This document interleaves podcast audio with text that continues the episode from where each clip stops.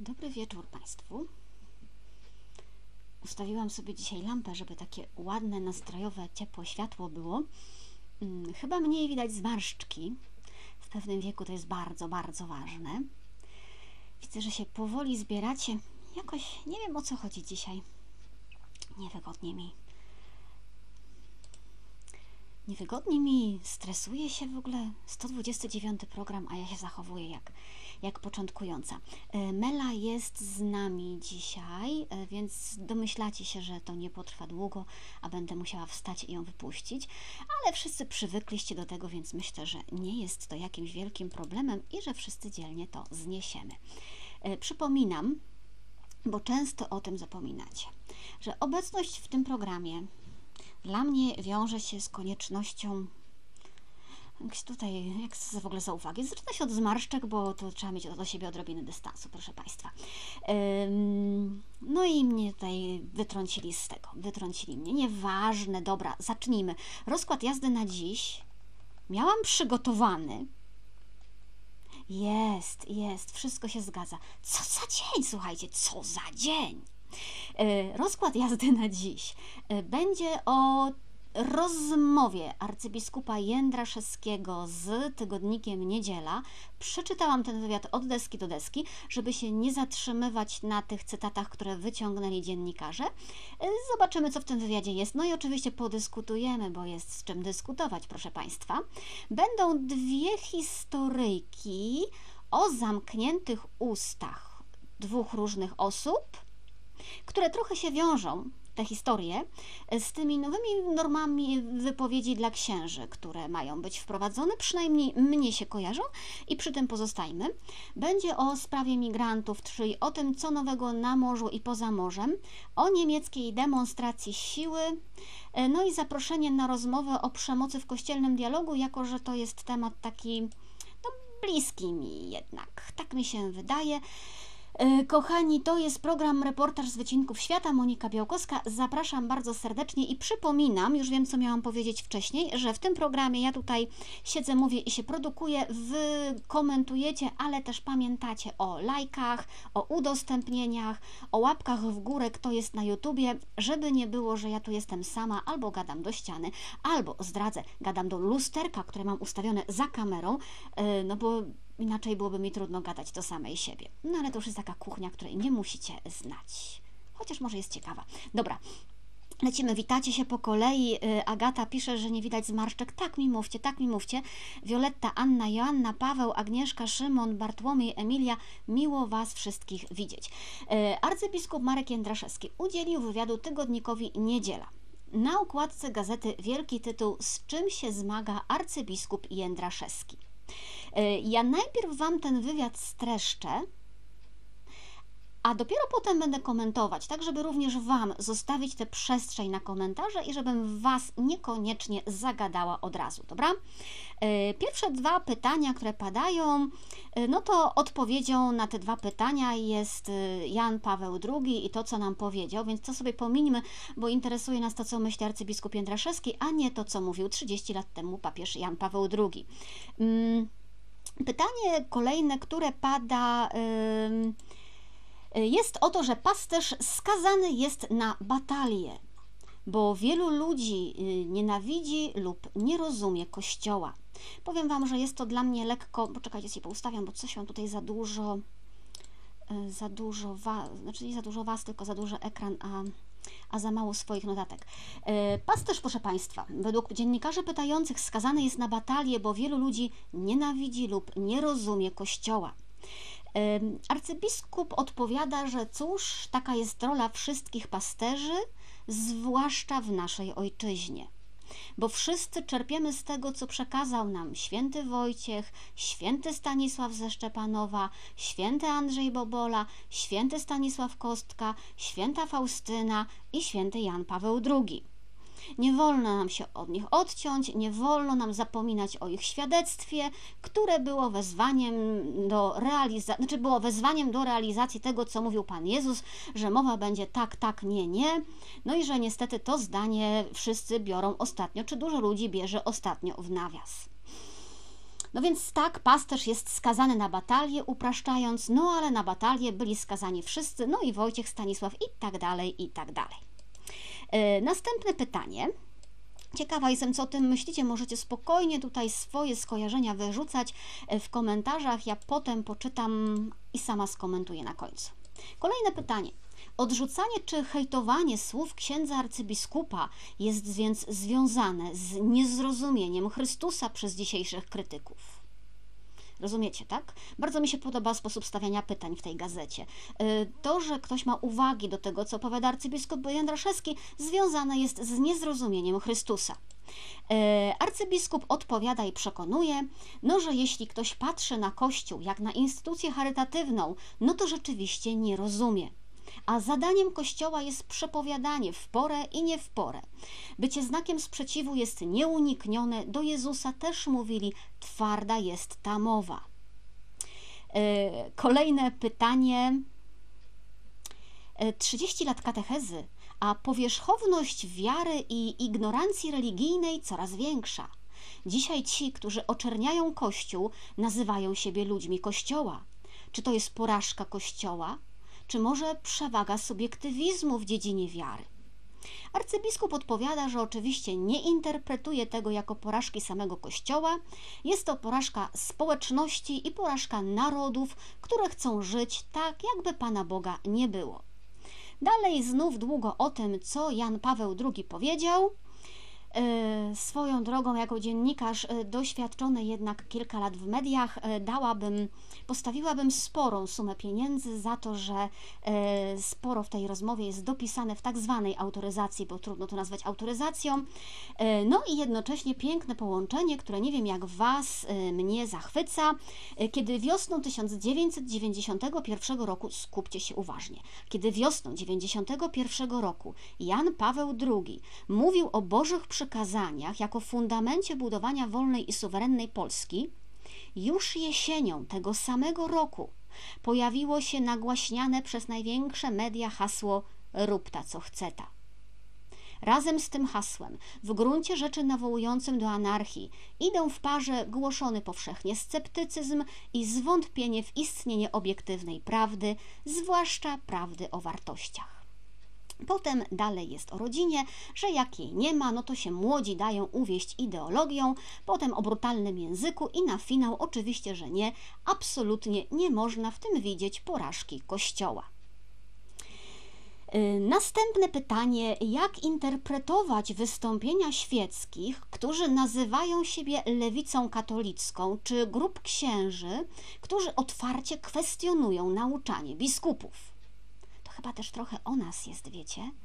Znaczy, ja się nie identyfikuję jako lewica czy prawica, ale obawiam się, że oni by nas do tego worka wsadzili. Yy, musiałabym tu jeszcze zwrócić uwagę yy, na takie nadużycie jednak w tym pytaniu, bo tu jest wyraźna sugestia, że ta lewa strona, niektórzy o lewej nawie mówią, kwestionują nauczanie biskupów, a po pierwsze, to jednak nie nauczanie tych pojedynczych naszych biskupów jest tutaj e, punktem odniesienia, bo z całym szacunkiem, ale żaden z naszych biskupów ostatnio nie głosił żadnych e, teologicznych i wielkich test, tylko powtarzają Jana Pawła II głównie.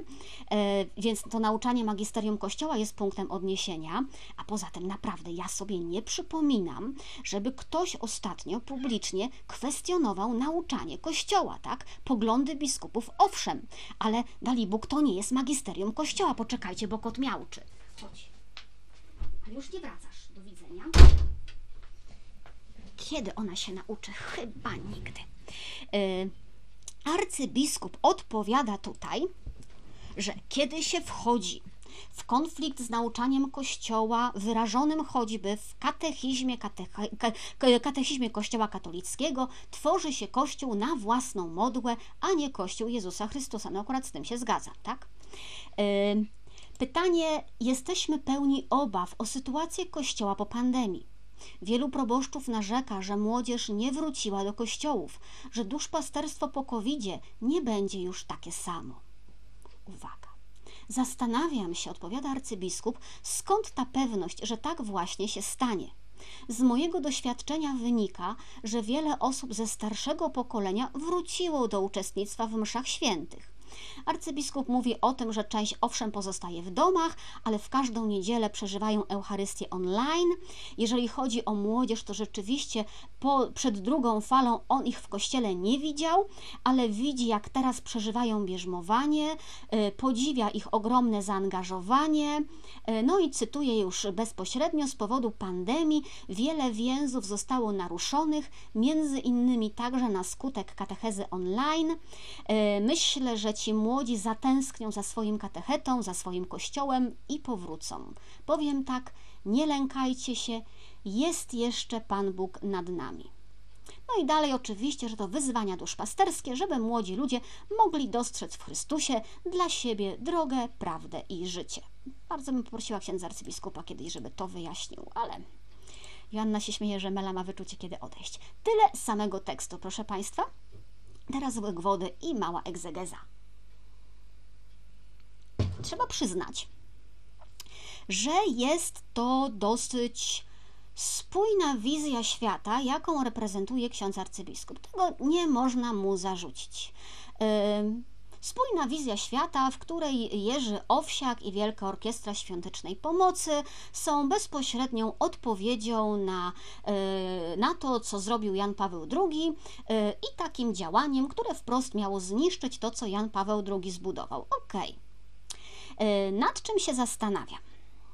Jak to jest? Po pierwsze, budować swoją duchowość, taką głęboką, osobistą, rozumiecie? Nie, że coś tam będę mówił w kazaniach, nie? Tylko jak ja to przeżywam w sobie, jak budować tę duchowość mm, na tym, że przed nami byli ten, ten i ten, nie? Wojciech Stanisław. Ile można mówić, że idziemy za świętym Wojciechem, za Stanisławem, za Janem Pawłem II, za Faustyną, za Bobolą i y, lekko brać w nawiast fakt, że idziemy za Jezusem. E, to znaczy, oni też szli za Jezusem. Ja tego absolutnie nie kwestionuję. Szli za Jezusem w swoich okolicznościach, w swoich czasach. Żaden święty nie jest uniwersalnym punktem odniesienia. Jedynym uniwersalnym punktem odniesienia dla chrześcijan jest Jezus Chrystus i Ewangelia. Święci są ważni, tak? Ale nie można się zafiksować na chodzeniu za świętymi. Oni są trochę naszymi starszymi braćmi ale nie o to chodzi w wierze. I powiem Wam, że naprawdę y, jest mi to przykro mówić, bo, bo to był dla mnie ważny człowiek. Ale wiecie, Jan Paweł II umarł pięć. No, za, no, tak, za chwilę będzie raczej 20 lat niż dwa lata, nie? E, po drodze już było dwóch następnych papieży. I powiem Wam, że Większość mojego życia to był pontyfikat Jana Pawła II i nic, nic mnie tak w tej chwili do niego nie zraża, y, zupełnie bez winy papieża, jak to, że my nie umiemy iść dalej. Y, I tak, uważam, że to jest toksyczne. Jan Paweł II jest ważny. Jan Paweł II zostawił po sobie wielką spuściznę, ale on naprawdę nie żyje. Y, Kościół idzie dalej. Kościół się mierzy z kolejnymi wielkimi wyzwaniami. E, I nie można do wszystkiego przykładać miary sprzed 20 czy sprzed 50 lat, bo Jan Paweł II tak powiedział. Jedyną miarą, którą w kościele można przykładać, nie pytając o wiek i czasy, jest Ewangelia. I tylko Ewangelia pozostaje zawsze świeża. Wszystko inne się będzie starzało a my naprawdę żyjemy dalej i miejmy odwagę żyć dalej. E, wiecie, to jest jakby największą zaletą i cnotą rodziców, że wiedzą, kiedy puścić rękę dziecka, bo ono musi dalej iść samo. I naprawdę mam wrażenie, że Jan Paweł II już chciałby puścić naszą rękę i powiedzieć: idźcie. Nakarmieni, idźcie dalej, czytajcie następne czasy. Śmiem twierdzić, że tego by od nas chciał i, i że jednak by go martwiło to, że my ignorujemy nauczania kolejnych papieży, żeby, żeby siedzieć nad, nad jego zakurzonymi przemówieniami. 16 e, no to jest bliżej 20, tak? Ok. E, druga kwestia, którą e, zauważyłam, to jest pisanie o mm, nierozumiejących i krytykujących Kościół jako o tych, którzy patrzą na Kościół jako na instytucję charytatywną. Uważam, że jest to wielkie uproszczenie. To jest taka kalka myślowa, która pozwala zdeprecjonować wszystkich krytyków, jako tych, którzy, no nie, oni nie wiedzą o co w kościele chodzi, nie? To nie ma się co przejmować. W dodatku, jest to kalka nieco starawa, słuchajcie, jak na mój gust, bo nie sądzę, żeby dzisiaj w roku 2021 y, Kościół najbardziej powszechnie wśród krytyków kojarzył się z instytucją charytatywną. No nie. Ani w mediach, ani w oczekiwaniach ja tego nie widzę. E, gdybym sama miała stanąć teraz po stronie arcybiskupa Jędraszewskiego i e, pomóc mu znaleźć pewne takie uproszczenia albo fałszywe obrazy Kościoła w oczach świata, e, to byłaby, nie wiem, ziemska instytucja, to byłoby jakieś królestwo może ziemskie, może byłby to obraz takiej instytucji poza zasięgiem prawa, tak? Bo takie są fałszywe obrazy. Ewentualnie jakaś taka wyidealizowana wspólnota miłości, w której nie ma żadnych zasad i tylko kochajcie się, tak? Mam wrażenie, że już nawet to sformułowanie, którego nie lubię, to sformułowanie o pluszowym chrześcijaństwie lepiej wyraża jakiś żywotny mit, który rzeczywiście funkcjonuje gdzieś w dzisiejszym społeczeństwie, niż mówienie o Kościele jako o instytucji charytatywnej. Tak po prostu dzisiaj nikt nie myśli. I to nawet y, nie jest mój wielki zarzut do arcybiskupa Jędraszewskiego, że tak mówi, to jest tylko zauważenie, że ktoś tu się słabo jednak wsłuchuje w swój czas, tak? Bo nie taki mit dzisiaj działa. Nie z takim mitem musimy się dzisiaj mierzyć. Nie na taki mit musimy dzisiaj odpowiadać. Więc co, walczymy z czymś, mierzymy się z czymś, co sami sobie wykreowaliśmy, nie? Taki trochę Don Quixote. No, można jak ktoś lubi, ale trochę szkoda energii. Zwróćmy przy tym uwagę. Nie wiem, czy, czy zauważyliście w tej rozmowie, ja tam nie wycięłam żadnych istotnych fragmentów, kiedy Wam ją streszczałam. W całej rozmowie nie ma ani słowa o tym, co rzeczywiście podlega dziś krytyce. Nie ma słowa o tym, o co chodzi krytykom. Są w cudzysłowie ci, którzy oczerniają Kościół. Mamy atakowane biedactwo, a nikt nie nazywa problemów. Co to znaczy oczerniany? Y, o czym konkretnie mówią ludzie, y, czy to jest bezzasadne. Gdyby po tej rozmowie czytelnika niedzieli zapytać, dlaczego ktokolwiek dzisiaj atakuje Kościół, dlaczego ten Kościół musi się dzisiaj bronić, to odpowiedź chyba by brzmiała, bo broni wartości. Nie ma tu ani słowa o nadużyciach seksualnych, nie ma tu ani słowa o ukrywaniu przestępców, nie ma ani słowa o lekceważeniu ofiar, nie ma ani słowa o języku e, nienawiści, e, czy chociażby o języku niechęci. Dobrze, nie używajmy takich wielkich słów. Nic, zero.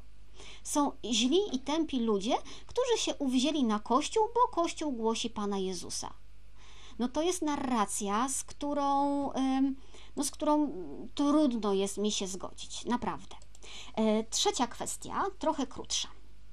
Mm, arcybiskup Jędraszewski mówi, że Kościół ma być znakiem sprzeciwu. Owszem, ale uzupełnijmy znakiem sprzeciwu wobec czego i wobec kogo. E, Kościół ma być znakiem sprzeciwu wobec grzechu, e, ma być znakiem sprzeciwu wobec braku miłości, a jeżeli by tak sięgnąć do samego sedna Ewangelii i do Jezusa chodzącego te dwa tysiące lat temu po ziemi, to byłby to sprzeciw wobec religijnego prawa, w imię którego odrzuca się człowieka. Kościół ma być takim głosem sprzeciwu, ale głosem sprzeciwu, a nie głosem przepraszam za porównanie, e, głosem buntu trzylatka, e, który wrzeszczy, że nie, bo nie, bo on sam i zawsze na przekór robi i mówi wszystko niż ktoś dorosły. To nie jest sprzeciw. To nie o taki, nie o taki sprzeciw chodzi. E, czwarta kwestia to słynna już rzecz o tym, że młodzi zatęsknią za swoim katechetą, za swoim kościołem i że powrócą. No i że to jest to wyzwanie duszpasterskie. Mm. Powiem Wam tak, naprawdę wierzę tutaj w wiarę arcybiskupa. E, ta wiara jest spójna z całą wizją świata i kościoła, jaką ksiądz arcybiskup ma. I wiecie, kiedy spotykam starszych ludzi, którzy mają taką wizję, mówię o starszych ludziach, tak, gdzieś w rodzinie czy, czy w spotkaniach towarzyskich, to ja ich nawet nie przekonuję, że coś jest nie tak z tą wizją. To znaczy uważam, że nie mam prawa na koniec życia y, burzyć ich świata i nie mam prawa na koniec życia zostawiać ich na jakichś zgliszczach. Niech sobie wierzą do końca, niech sobie z tą wizją umierają spokojni. Y, o nich się Pan Bóg zatroszczy, a świat pójdzie dalej, niezależnie od tego, w co oni wierzą. Mm, osobiście się z tą wizją nie zgadzam i uważam, że jej propagowanie w gronie szerszym niż ci starsi ludzie, którym nie chcemy burzyć świata, jest zwyczajnie niebezpieczne. To jest tworzenie sobie ułudy, słuchajcie. To jest uspokajanie się, że nic złego się nie dzieje.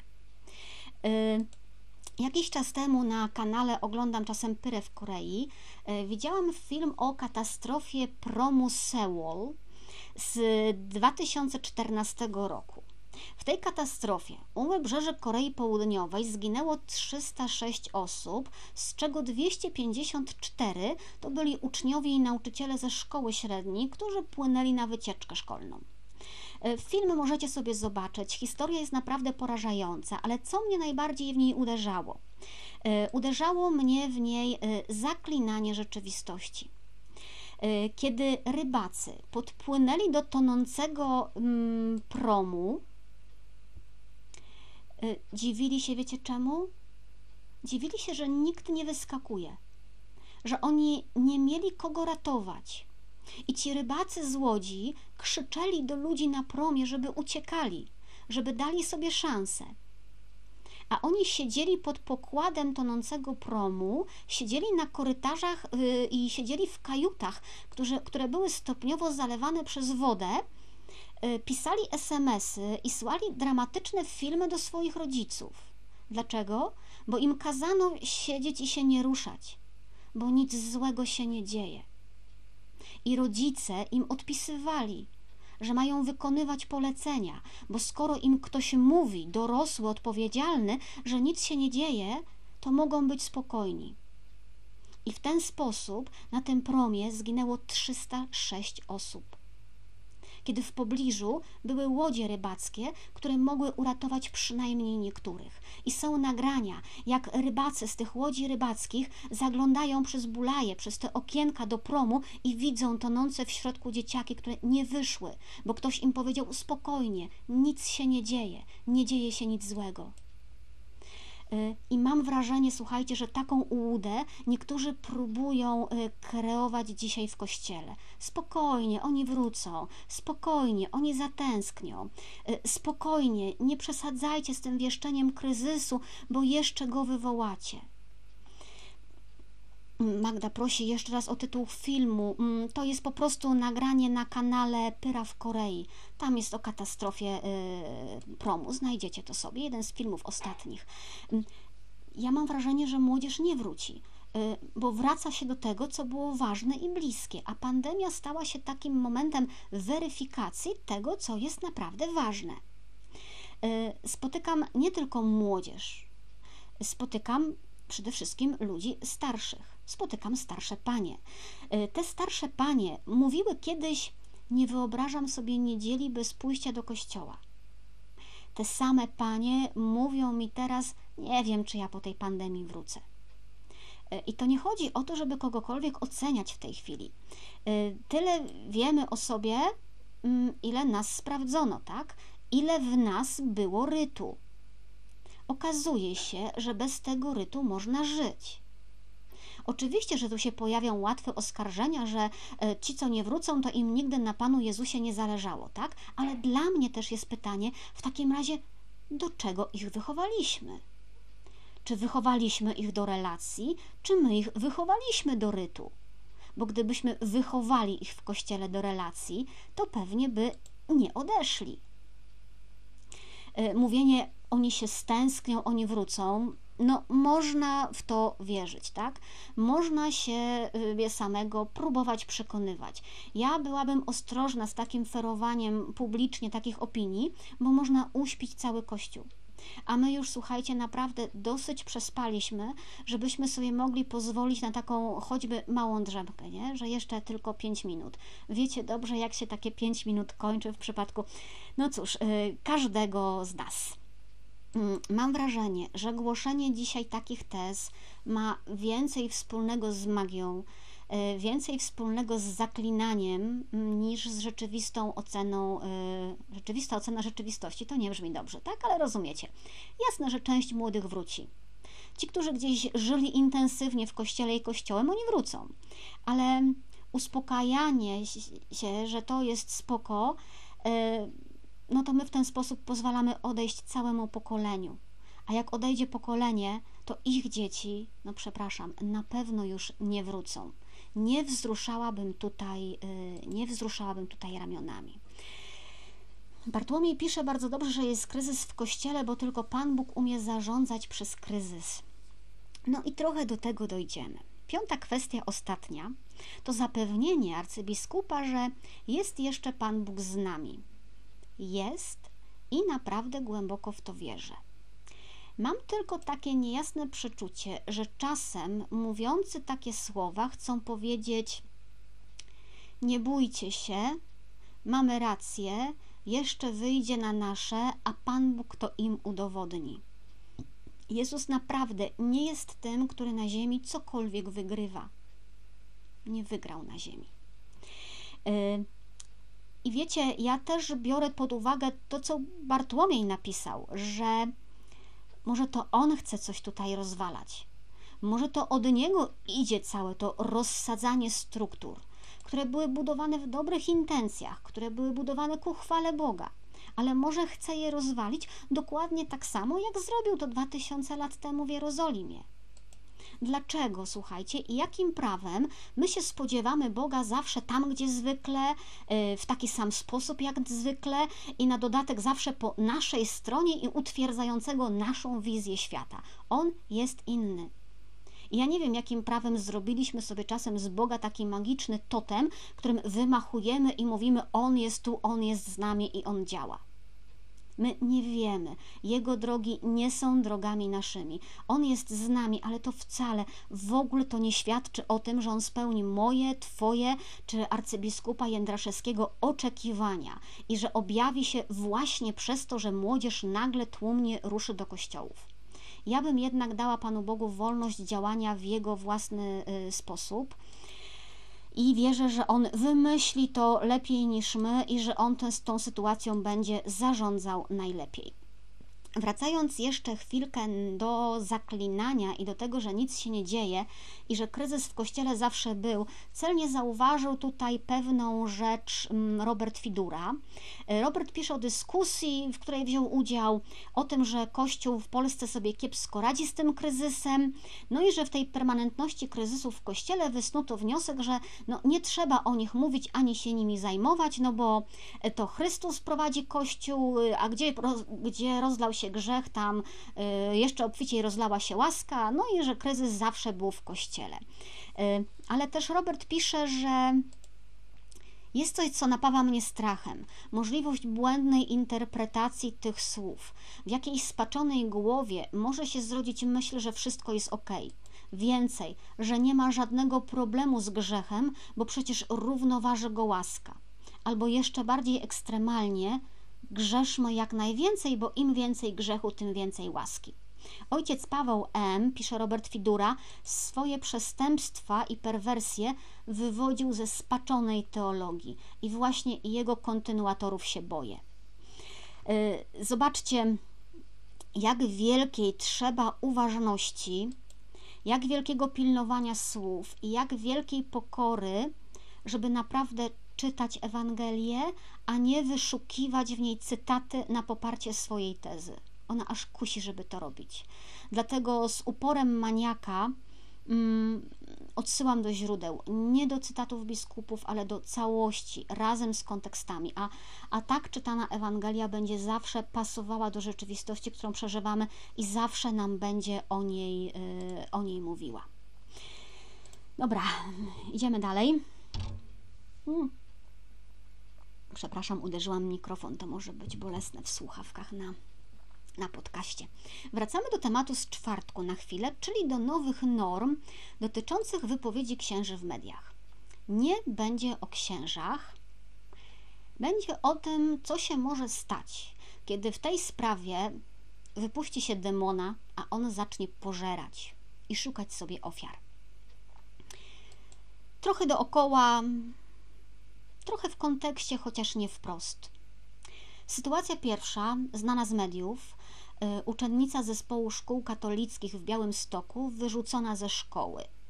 Przypomnę, mamy połowę maja, za miesiąc kończy się rok szkolny. Y, Julita podczas jednego z protestów w ramach strajku kobiet została spisana przez policję. Następnie rodzice zostali wezwani do szkoły i dostali wypowiedzenie umowy o kształcenie. Prawnicy mówią, że może to być nawet złamanie konstytucji. Y, adwokat Julity przekonuje, że do tej pory nie wiedzą, jaka była faktycznie podstawa relegowania jej ze szkoły. Y, nieoficjalnie dyrekcja szkoły dała do zrozumienia, że tak, chodzi o angażowanie się w protesty. Y, chciałabym jednak podkreślić, mówi pani mecenas, że ani statut szkoły, ani regulamin, ani żaden akt prawa wewnętrznego nie może uczniom regulować, co mają robić w swoim wolnym czasie. Nie może też ograniczać prawa do manifestowania i wyrażania poglądów. E, co jest e, charakterystyczne, ta dziewczyna nie dostała wcześniej żadnej nagany, nie dostała wcześniej żadnego upomnienia, nikt z nią nie rozmawiał, nikt nie próbował jej zwrócić uwagi, nie próbował jej uświadomić, wychować, porozmawiać o poglądach. Czy szkoła może decydować o tym, kogo przyjmuje? Z jednej strony jest to szkoła w pewien sposób prywatna, z drugiej strony każda taka szkoła też do, otrzymuje pieniądze publiczne. Czy może wyrzucać załamanie statutu szkoły? Absolutnie może. E, można dyskutować o tym, czy statut szkoły może być tak skonstruowany, żeby łamał pewne prawa zagwarantowane w Konstytucji. E, czy statut szkoły może regulować, co robi uczeń w wolnym czasie? No, nie może ale znów pozostaje pytanie, no i też uczciwie je chcemy zadać, co jeżeli uczeń w wolnym czasie robi coś sprzecznego, publicznie sprzecznego z wartościami głoszonymi przez szkołę i w szkole. E, Rzecznik Praw Obywatelskich chce, żeby tej sprawie przyjrzało się kuratorium, Według rzecznika decyzja szkoły może naruszać prawo do wyrażania poglądów, do zgromadzeń, do zrzeszania się. Zwraca też uwagę właśnie na to, że nie było wcześniej zastrzeżeń wobec niej, że od razu poinformowano ich o skreśleniu z listy uczniów bez podania powodów.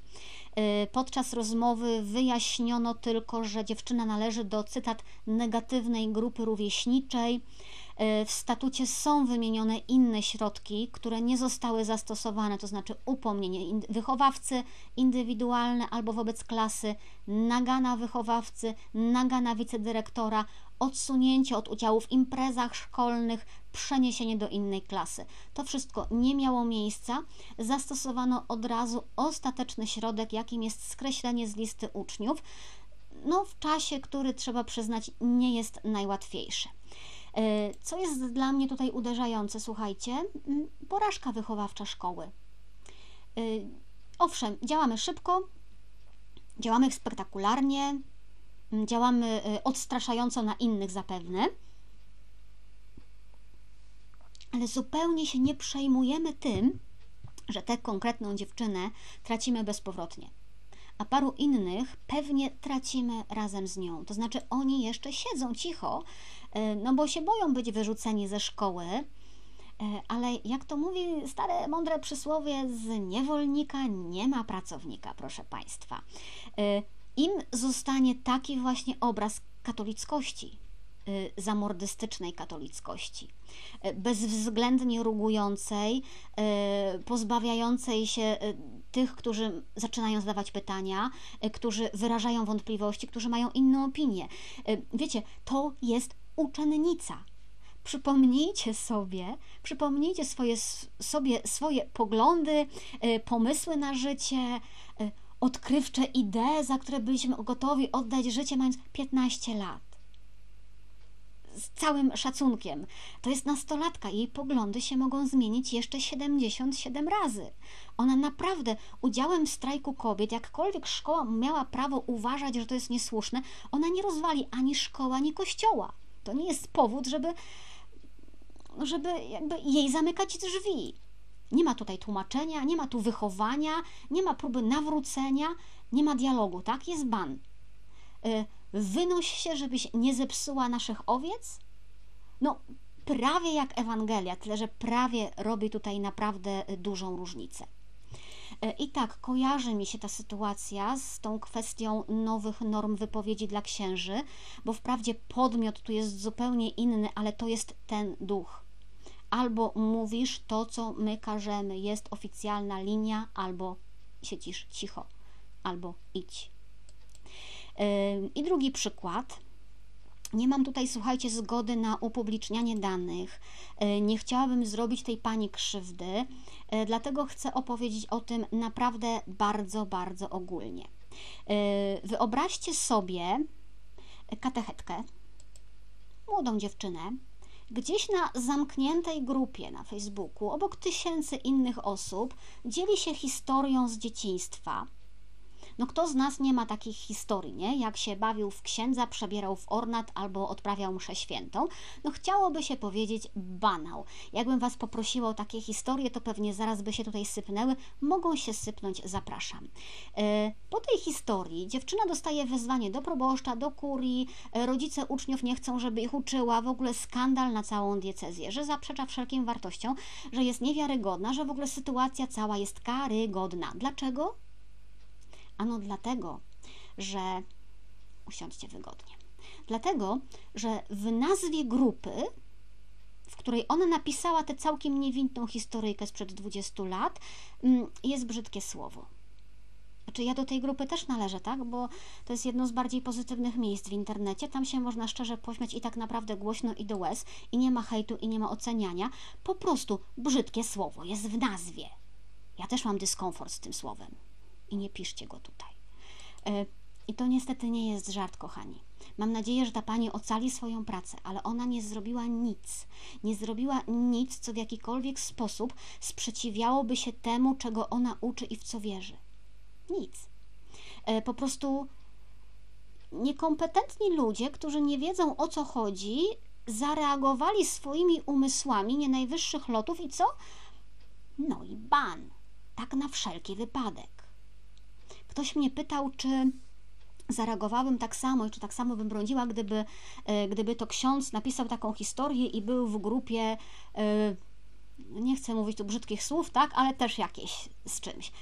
Jeżeli ten ksiądz w tej grupie opowiadałby fajne, mądre historie, to co mnie obchodzi, że ta grupa ma brzydkie słowo w nazwie? To on daje sobą świadectwo. No, no ludzie, pytajmy o treść, a nie tylko o jakieś no, to jest aż żałosne, że my to musimy, że my to musimy tłumaczyć. Ja mam wrażenie, słuchajcie, że to jest ten demon, którego budzimy, tak? Że jednej koleżance nie spodoba się, co mówi druga koleżanka, e, no bo jedna jest odważna, a druga jest konformistką, nie? Która siedzi cicho. I teraz, e, że ona nie lubi tego, co tamta mówi, to powie szefowi, że tamto, co ona mówi, to jest takie trochę niewygodne, nie? On do końca nie słucha, co ona mówi, no ale generalnie wierzy, więc przekazuje to dalej, przekazuje to do szefa szefa, jemu mówią jeszcze mniej. No, szef szefów mm, niby nie znajduje niczego złego, co ona mówi, no ale tak go wkręcili po drodze, że jest ban. Po raz kolejny. Bo coś jest niezgodne z nauką Kościoła? Ani trochę. Szkodzące Kościołowi? Ani trochę. Po prostu gdzieś na początku koleżance się nie spodobało, bo ona by tak nie powiedziała. Innych argumentów nie ma. To jest ten demon, którego budzimy, słuchajcie. E, zawistne koleżanki, złośliwi koledzy, e, internetowe trole piszące donosy. Ja wiem, że nie taka jest idea przyświecająca tym nowym normom, ale te normy mogą dopuścić ich do głosu. E, ja to wiem, bo ja to sprawdziłam na własnej skórze. I ta pani katechetka też to sprawdziła. I wielu z Was może być następnych. Dlatego y, nikt mnie nie przekona, y, że to jest fajna sprawa i gdziekolwiek ktoś mówi, że cokolwiek mówisz i gdziekolwiek mówisz, to jest zawsze w imieniu Kościoła, to we mnie budzi się lęk. I zaczynam się zastanawiać, czy ja aby będąc w publicznym miejscu będę mogła skorzystać z toalety, bo nie wiem, czy się godzi w imieniu Kościoła bo wszyscy wiedzą, gdzie pracuję i wszyscy widzą, gdzie wchodzę. Normalnie fuj.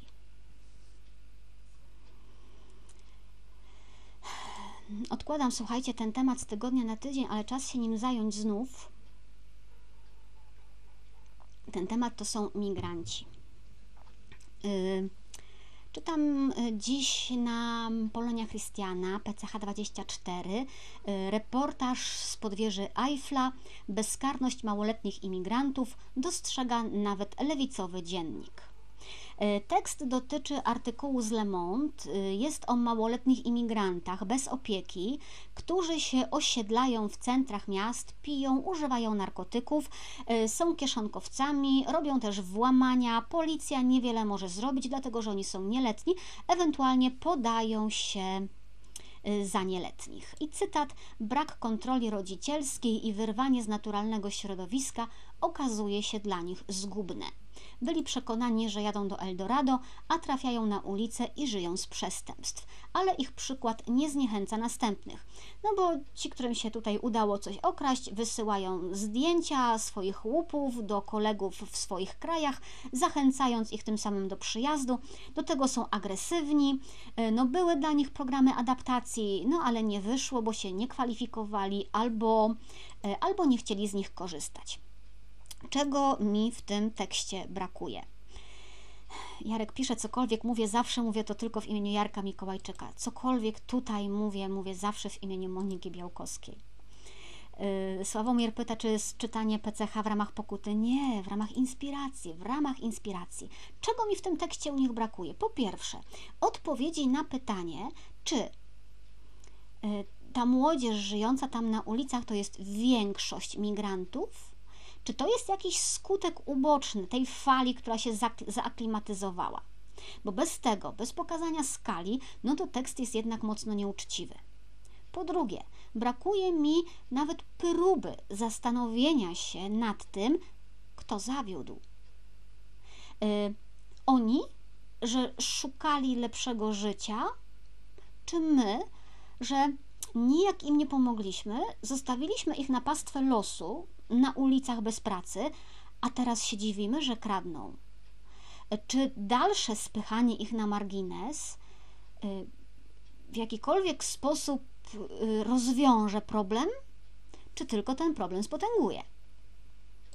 Y, papież 3 maja podpisał orędzie na 107 Światowy Dzień Migranta i Uchodźcy. On będzie obchodzony w ostatnią niedzielę września. I papież pisze tak – to są wielkie skróty, słuchajcie. Znajdziecie ten list, bez, to orędzie bez problemu. E, w spotkaniu z odmiennością cudzoziemców, migrantów, uchodźców, w dialogu międzykulturowym, który może się z niego zrodzić, otrzymujemy możliwość wzrastania jako Kościół, możliwość wzajemnego ubogacania się. Dzisiaj Kościół jest wezwany do wyjścia na ulice peryferii egzystencjalnych, żeby leczyć zranionych, szukać zagubionych, bez uprzedzeń i lęku, bez prozelityzmu, ale w gotowości do poszerzenia swojego przybytku, żeby móc przyjąć wszystkich. I dalej musimy wszyscy starać się zburzyć mury, które nas oddzielają i budować mosty, które sprzyjają kulturze spotkania, świadomie istniejących między nami wzajemnych, głębokich powiązań. W tej perspektywie współczesne migracje dają nam możliwość przezwyciężania naszych lęków, żeby pozwolić się ubogacić różnorodnością tego daru, jakim jest każdy z nas. Jeśli tylko chcemy, możemy przekształcić granice w uprzywilejowane miejsca spotkania, gdzie może rozkwitnąć cud coraz większego my. I dalej Pan żon, zażąda od nas zdania sprawy z tego, co uczyniliśmy. To są bardzo mocne słowa. Zażąda od nas zdania sprawy, słuchajcie. Chodzi o zaangażowanie osobiste i zbiorowe.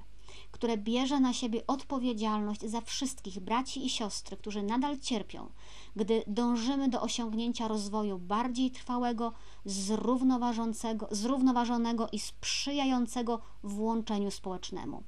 Yy, przeczytajcie sobie. Przypomnę, yy, w nasz długi majowy weekend kiedy my pomstowaliśmy na pogodę, i to było nasze największe zmartwienie, e, prywatny niemiecki statek ratowniczy Sea-Watch 4 przyjął na pokład 455 migrantów, którzy znajdowali się na morzu w niebezpieczeństwie. W tej grupie było 198 osób nieletnich bez opieki i oni po kilku dniach takiej niepewności na morzu otrzymali ostatecznie od włoskich władz e, wejście, zgodę na wejście do portu na Sycylii. Tym razem tych ludzi udało się uratować, ale ja już też o tym mówiłam kilkaset osób tylko w tym roku nie miało już takiego szczęścia. I my sobie możemy, naprawdę możemy tutaj snuć setki politycznych dyskusji. Proszę bardzo ale mnie niespecjalnie obchodzi polityka, kiedy tam umiera człowiek.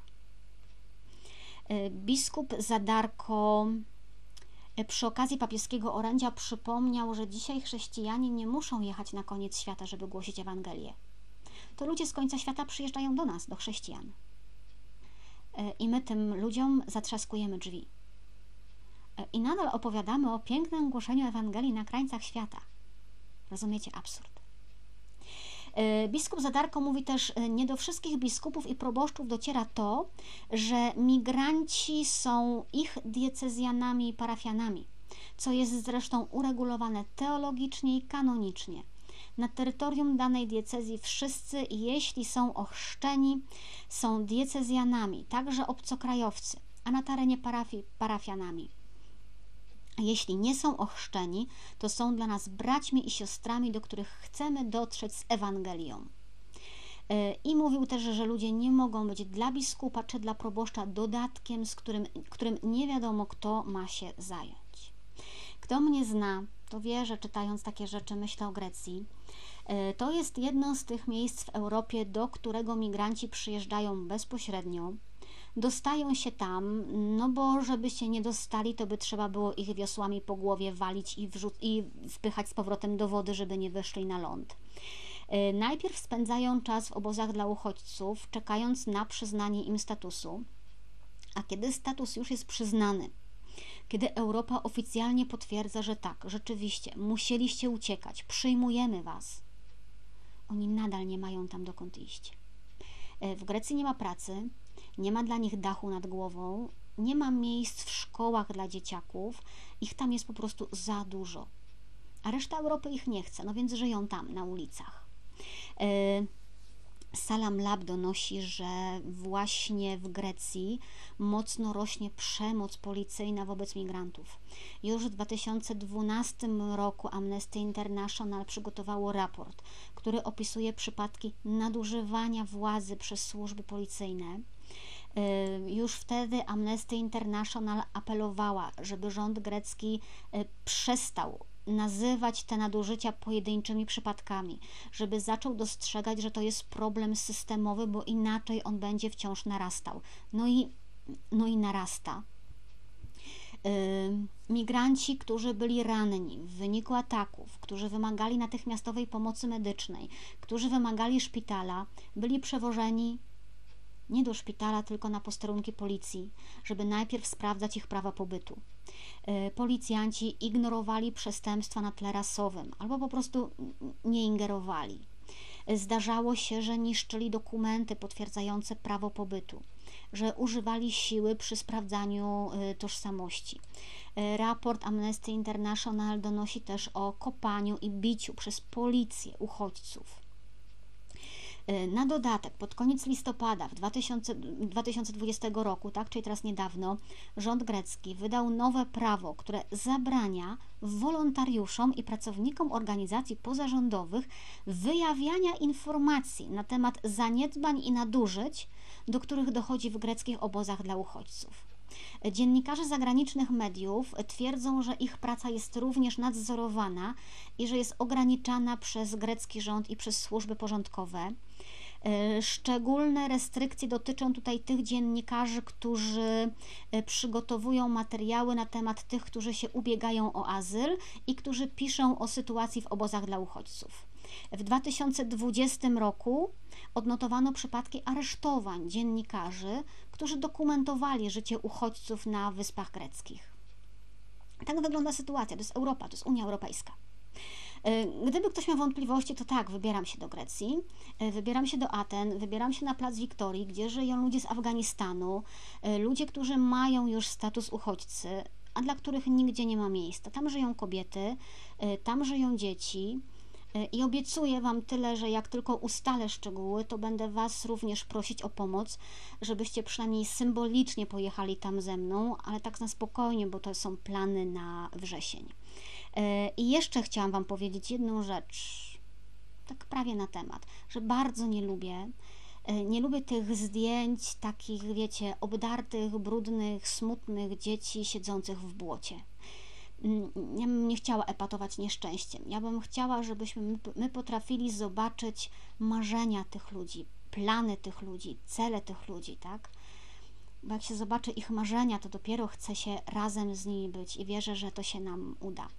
E, zajrzyjcie też na profil Dzieci z Dworca Brześć tutaj na Facebooku, bo tam się dzieje dużo dobra, a ja o wszystkim opowiedzieć tutaj nie zdołam. Zwłaszcza, że została nam jeszcze kwestia niemiecka i spór o błogosławienie związków homoseksualnych. Wbrew kategorycznemu sprzeciwowi Kongregacji Nauki Wiary część niemieckich księży nadal takie związki błogosławi. No i dziś miał być wielki dzień, część tego się działa już w weekend, Rzeczpospolita o tym informuje. W całych Niemczech w 110 kościołach mm, odbywa się tak zwane święto błogosławieństwa, podczas których księża udzielają błogosławieństwa właśnie parom homoseksualnym. To jest tam, wiecie, jest specjalne hasło z hashtagiem tej akcji, y, niezależnie czy ktoś jest y, gejem, y, czy to jest para gejowska, lesbijska, czy para heteroseksualna. Księża mówią tutaj o o takich swoich przekonaniach, że orientacja homoseksualna nie jest zła, że homoseksualna miłość nie jest grzechem, że oni tak naprawdę chcą wyciągać tych ludzi z obrzeży kościoła do jego centrum. E, kościół, który, mm, że Kościół, który wierzy, że może kierować Boże błogosławieństwo w określonym kierunku, działa wbrew przykazaniu miłości. E, świecka organizacja, która się nazywa Centralnym Komitetem Niemieckich Katolików, jest bardzo za, zresztą ta organizacja dążyła do tego od kilku lat. Nawiasem mówiąc, tam właśnie mamy do czynienia z ikoną e, nie tyle Matki Bożej Jasnogórskiej, co tutaj z ikoną e, Jezusa Pantokratora z tęczową aureolą. Ciekawe, ile tam będzie procesów o obrażone uczucia religijne. E, to, co się w każdym razie dzieje w Niemczech, wygląda na mm, jawną demonstrację, tak? Demonstrację trochę siły, trochę sprzeciwu, trochę demonstrację wypowiedzenia posłuszeństwa oficjalnej nocie z oficjalnym zakazem kongregacji nauki wiary. E, I to jest rzecz niebezpieczna. Ktoś powie duże słowo schizma, e, że papież powinien zareagować zdecydowanie i radykalnie. Nie sądzę, żeby zareagował. To znaczy, e, papież Franciszek rozumie chyba papiestwo bardziej jako posługę jedności niż jako urząd dyscyplinujący. Ale myślę, że nie pozostanie ta akcja bez odpowiedzi ze strony Watykanu i wydaje się, że nie może pozostać. Bo wiecie, niezależnie od tego, co myślimy, niezależnie od tego, jak będziemy y, rozumieli błogosławieństwo, jak będziemy sobie tłumaczyli, no, że to jest tylko błogosławieństwo, że to nie jest sakrament, że skoro można błogosławić y, siłownię, sklep z alkoholem i McDonalda, y, to dlaczego nie dać błogosławieństwa ludziom, no chociażby na mocowanie się z grzechem czy ze swoją słabością? To jednak decyzja Watykanu z wyraźnym zakazem mm, no jest i powinna być wiążąca. Rozsądnie tutaj byłoby przestać błogosławić i ewentualnie, jeżeli ktoś uważa, że taka jest potrzeba, nadal pracować nad przekonaniem innych i Watykanu, że to jest pożyteczne i że to się da pogodzić z teologią katolicką, jeśli się da. ale łamanie wprost, y, demonstracyjnie takiego oficjalnego zakazu kongregacji nauki wiary jest mocno niebezpieczne i sama jestem ciekawa, jak to się skończy. Przedostatnia rzecz. Coś z komentarzami tutaj mi ucichliście. Mm, rzadko to robię, słuchajcie, ale zapraszam Was na wydarzenia na Facebooku. Na rozmowę Będę się za Ciebie modlił, czyli o mikroagresjach w kościele. Nie, nie, biorę tam udziału w tej, w tej rozmowie. Y, nikt mnie nie prosił o jej promowanie, ale wiecie, że dawno o tym mówiłam, że te słowa będę się za ciebie modlił, czasem odbieram jako przemoc, jako takie spojrzenie z wyższością, jako rodzaj protekcjonalizmu. Y, głupi jesteś, znaj moją łaskę, pomodlę się za ciebie. To jest argument często zamykający dyskusję, ale też zamykający człowieka na człowieka. Mm, organizatorzy tej rozmowy mówią, że agresji czasem nie widać, że jest ukryta pod miłym słowem, pod uśmiechem. E, dzieje się tak na przykład wtedy, gdy wątpliwości zamiast zostać wysłuchane, zostają zbyte sugestią: widocznie Twoja wiara nie jest na tyle silna no i będą y, próbowali odpowiedzieć, dlaczego te pozornie nieszkodliwe słowa mogą ranić, y, jak rozpoznać te przeróżne mikroagresje, jak sobie radzić, kiedy rozmówca stosuje te mechanizmy, na co nie musimy się godzić. To tak naprawdę będzie rozmowa o przemocy psychicznej i słownej. Y, w piątek 14 maja już Wam podrzucam link 14 maja o 19.30 i bardzo to spotkanie Wam polecam i ufam, że się nie zawiedziemy, bo ja też na nie czekam. E, owszem, słyszę ten chór, jaki się odezwie w niektórych miejscach w kościele, że podważamy wagę modlitwy, e, że ją lekceważymy, że wykpiwamy. A to chodzi tylko tak naprawdę o to, do czego modlitwa służy czy do spotkania z Bogiem, czy do budowania z Nim relacji, czy jako instrument w zderzeniu z człowiekiem. Bo mnie by chodziło o to, żeby modlitwa była modlitwą, a nie toporem na wroga. To tak w skrócie. Linka Wam podrzuciłam. Tak, spotkanie jest na, na Teamsach, ale no, dołączyć można, więc chyba damy radę. Równie rzadko, słuchajcie, kochani, polecam Wam zrzutki. E, ale siostry z Karmelu Gnieźnieńskiego trochę znam. Kiedyś napisałam książkę, o której nikt albo prawie nikt nie wie, że jest moja. To jest taka, o, czeka, czeka, czeka, tak jak to wygląda, zbierzcie ułomki. Znowu uderzyłam mikrofon, przepraszam. E, to, jest, to są wspomnienia matki Józefy od wcielenia karmelitanki gnieźnieńskiej. Ona już jako młoda dziewczyna marzyła o tym, żeby w miejscu chrztu Polski stanął karmel i marzyła o tym w latach 60. E, kardynał Glemp potem na to Czemu tu Glemp Wyszyński musiał się nie zgodzić? No w każdym razie biskupi się na to nie zgadzali, bo bali się, że to będzie zbyt duża prowokacja wobec władz komunistycznych. Zgodzili się na Tryszczyn pod Bydgoszczą. Potem dopiero później, później przyszła zgoda na to, żeby drugi karmel powstał w Gnieźnie. E, matka Józefa była taką wielką miłośniczką e, dzieciątka Jezus ona się urodziła w Boże Narodzenie i zawsze mówiła, że Jezus jest jej, jej bratem bliźniakiem. Była miłośniczką świętej rodziny. E, z jej notatek i z tych różnych dokumentów wyszedł tak ładny tekst w pierwszej osobie, że głupio się było pod nim podpisywać. Ustąpiłam miejsca matce Józefie. Jestem tam jako redaktor. Zresztą naprawdę polubiłam, tak, matkę Józefę, chociaż znam ją tylko z zapisków. A wiecie, że mam dosyć skomplikowaną relację emocjonalną do sióstr. I teraz właśnie te siostry w Karmelu Gnieźnieńskim chcą wydać płytę. E, napisały teksty z modlitwami do świętego Józefa. Muzykę pisze nie byle kto, między innymi Paweł Bębenek. E, nagrania mają być z chórem, mają być z małą orkiestrą. Nawet jeżeli, słuchajcie, na zrzutki zwykle nie wpłacacie, to po prostu zajrzyjcie tam na stronę, podrzucam link e, i poczytajcie, co siostry piszą i o tym projekcie, i o sobie. To jest naprawdę dobre miejsce, dobra robota, więc nawet jeżeli tylko to przeczytacie albo puścicie dalej, to będzie też kawał dobrej roboty. 22.14, piękne lądowanie.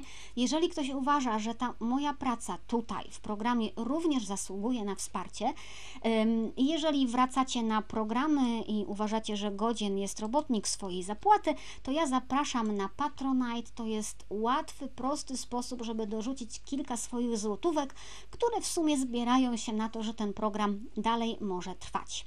E, jako, że ruszamy też z programami specjalnymi tylko dla patronów, to patronów proszę, żeby dołączali do grupy, żeby odebrali wiadomości w serwisie Patronite, a kto nie korzysta z Facebooka, z patronów, niech mi da znać, że nie korzysta, wtedy będę mogła wysłać prywatny link do programu specjalnego. A wszyscy, kochani, wszyscy, to możecie podziękować tutaj i w ogóle powiedzieć, że fajnie było, czym, a no prosto, like, uśmiechnięta buźka, serduszko, łapka do góry na y, YouTubie, subskrypcja na YouTubie, robimy wszystko, żeby program docierał jeszcze dalej. A my lądujemy. Przypomnieć sobie zawsze muszę, jak jest dzisiaj dzień tygodnia. Dzisiaj jest poniedziałek, więc życzę Wam dobrego tygodnia. Niech będzie mądry, owocny i wszystko naj. A my się spotykamy w czwartek o godzinie 21.15. A dzisiaj śpijcie dobrze i odpocznijcie, bo poniedziałki zwykle ponoć są bardzo trudne. To był program Reportaż z Wycinków Świata. Monika Białkowska. Życzę Wam wszystkim dobrej nocy.